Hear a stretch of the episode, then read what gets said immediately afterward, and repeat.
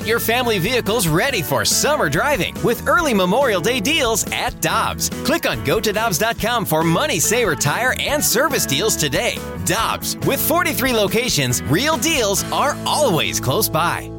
Another day is here, and you're ready for it. What to wear? Check. Breakfast, lunch, and dinner? Check. Planning for what's next and how to save for it? That's where Bank of America can help. For your financial to-dos, Bank of America has experts ready to help get you closer to your goals. Get started at one of our local financial centers or 24-7 in our mobile banking app. Find a location near you at bankofamerica.com slash talk to us. What would you like the power to do? Mobile banking requires downloading the app and is only available for select devices. Message and data rates may apply. Bank of America and a member FDIC.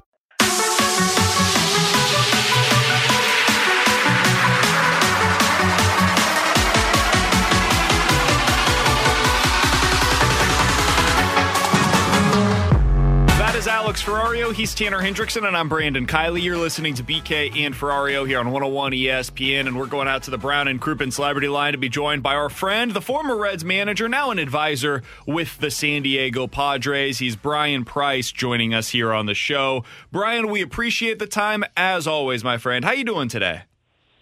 Doing great, guys. Thanks for having me on. I appreciate it. Absolutely. We're thrilled to have you. So, anytime we've got questions about pitching, there's certain guys that we go to, and you're right at the top of that list. And for the Cardinals, especially with all of this World Baseball Classic stuff that's taking place right now, they've, they've got some real questions on the pitching side of things, and I wanted to get your expertise. So, uh, with Adam Wainwright in particular, Bryan, they've got a situation where he came into spring and he said that he had some back spasms and it it hampered him and it, it brought down his velocity in a significant way.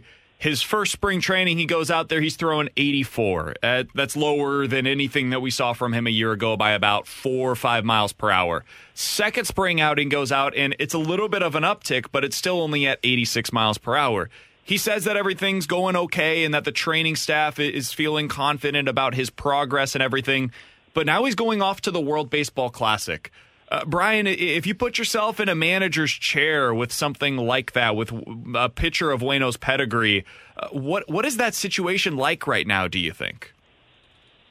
Well, it's a tough one. It's tenuous because you know Adam has has earned uh, everything he's gotten in the game. He's been a tremendous performer. He's kind of uh, found himself again in his in his later years and has been an elite performer as he approaches and hits forty and beyond. And so, you know, there's a lot of faith, I'm sure, with the coaching staff, the front office, in in what he feels he's capable of doing.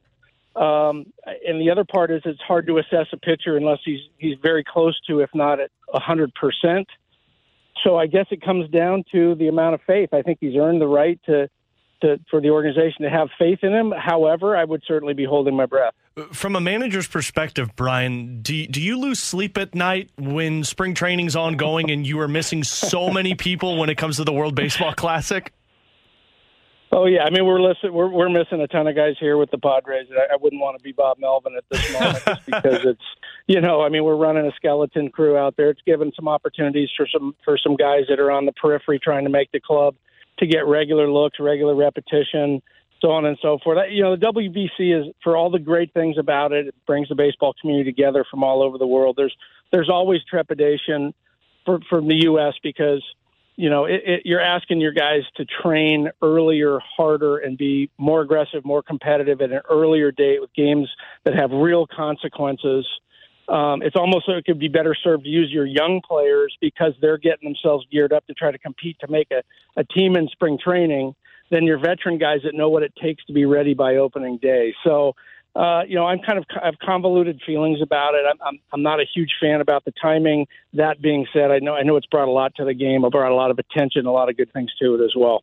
Bryan Price is our guest here on 101 ESPN, former Reds manager, now with the Padres in an advisory role. Uh, Bryan, I did want to ask you to kind of a, another follow up on the, the velocity side of things. As a pitching coach, as a manager, whatever the role is, whatever capacity, what are you looking for from a pitcher to, to get back on track when it comes to their velo, especially early in spring training? Because we know a lot of guys take some time to get like fully ramped up into what they're going to be in the regular season.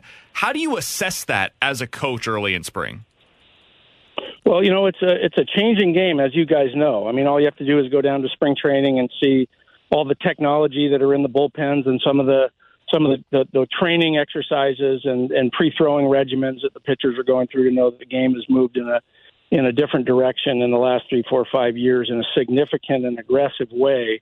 And so, most, my experience here and with some other clubs that I'm, I'm familiar with, I, I do know that players are coming into camp way more advanced, you know, uh, than they ever have. Whereas you might say the first outing or two outings, you know, 10 or 12 years ago, you might have seen all your pitchers throwing fastball changeup or limiting their breaking ball to one per hitter.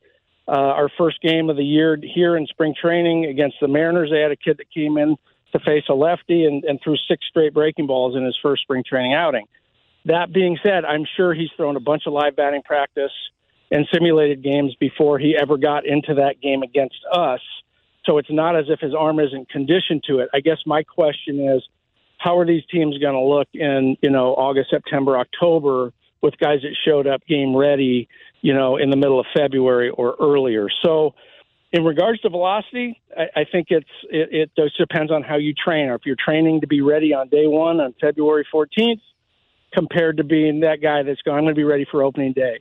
And I didn't put a ton of credence in velocity with veteran players on the front half of spring training at all and I wouldn't worry about it too much. If you're not seeing the velocity back towards the end of spring training, there's a little bit more of a concern there. Uh, Bryan, on the topic of spring training, you know, uh, during St. Louis Cardinals camp, we've talked a lot about the internal competition that Oli Marmol has in terms of guys competing for spots and guys who look like they already have those spots claimed.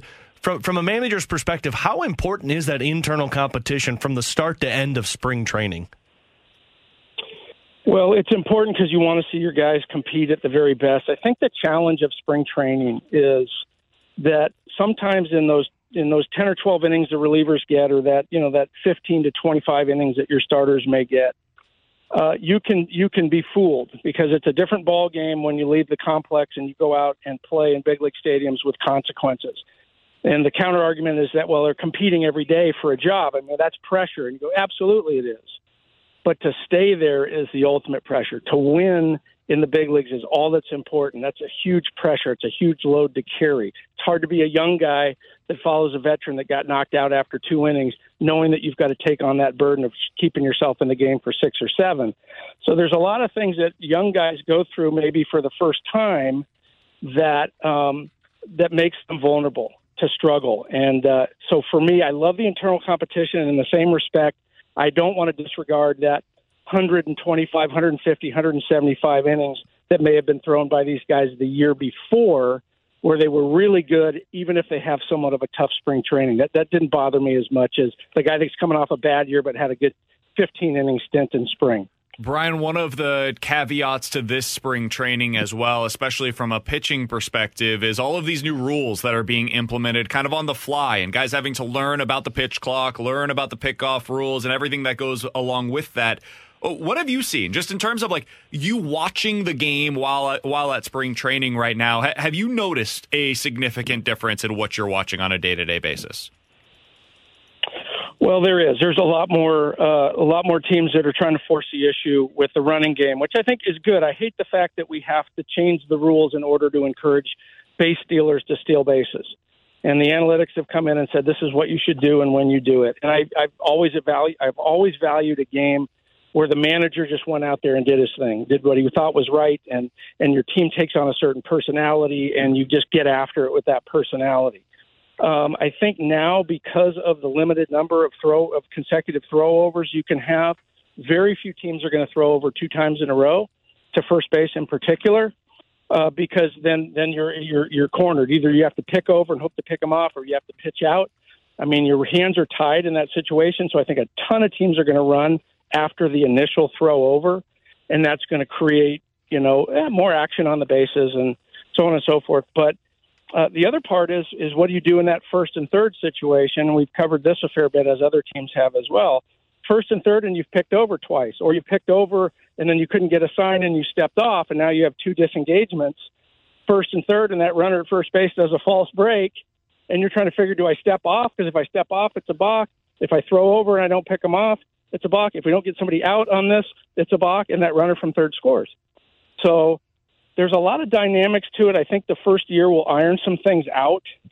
And I, what I would love to see is I would just love to see them add one more legal uh, disengagement of the rubber. So for a total number of three, because I think that it does at least allow the manager somewhat to control the running game a bit more. So, but otherwise, you know, shot clock or pitch clock, whatever, I've actually kind of liked it.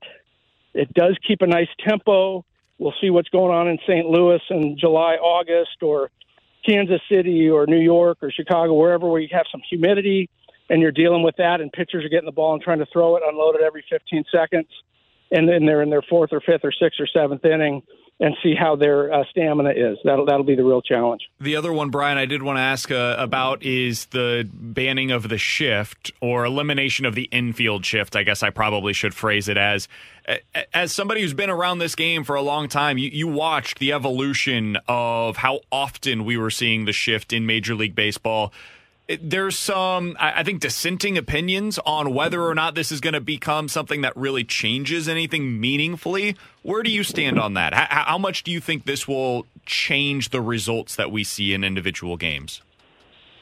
Well, I think it's going to be drastic. You know, I'm, I'm in, a, in a positive way for me because I, I, when guys make hard contact, I, you know, I like to see them rewarded.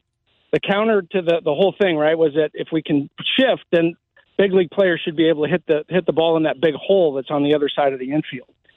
And I don't think the game's that easy. You know, I don't take I don't think you take your sluggers that you're hoping are going to hit 40 and driving 110, 120 are going to be trying to shove that ball into that opening. They're going to end up especially those left-hand hitters pulling it hard to that guy that's in short right field who's going to throw him out, you know, almost every single time. I saw that with Jay Bruce, a guy who was a really good hitter, but most of his hard line drive contact and ground ball contact was to the right side, and, and he couldn't get anything through the right side with the shift.